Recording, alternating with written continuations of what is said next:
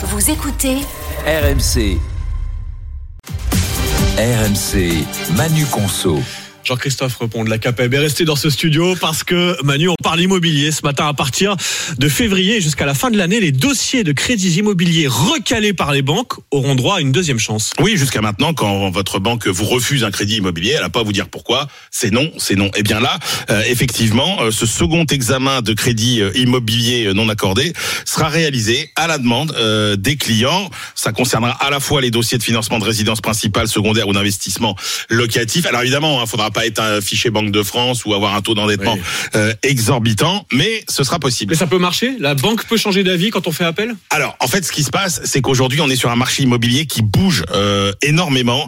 Euh, les taux bougent, les prix de l'immobilier bougent, et donc, ce qui est possible, c'est qu'un crédit qui vous a été refusé, ric-rac, et ben pff, quelques semaines, quelques mois après, peut-être Mhm. avec les conditions de marché qui changent, et ben il se peut que il se peut que ça passe.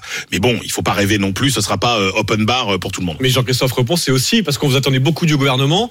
Si les banques jouent le jeu, ça peut aussi aider dans le secteur ça, de- peut, du ça peut logement. vraiment aider parce que ce qui manque en fait actuellement sur le pour vraiment déclencher le marché, c'est c'est ce crédit-là au niveau de l'immobilier. Nous, on avait proposé au gouvernement qu'ils viennent garantir un prêt, un peu comme ils avaient garanti un prêt auprès des entreprises dans la période Covid, et garantir un prêt vert. En fait, la banque ne prend pas beaucoup de risques parce que quand vous investissez dans l'immobilier et dans la rénovation énergétique, vous améliorez la performance, donc vous améliorez votre habitat. Et donc la banque ne prend pas beaucoup de risques en mettant un peu de de- d'argent sur euh, la pierre et sur l'immobilier et le logement. C'est la Banque de France hein, qui a poussé les banques à être un peu plus euh, Il faudrait, oui. euh, à l'écoute. Jean-Christophe Repond de la CAPEB en duo avec Manu Le Chypre pour Manu Conso.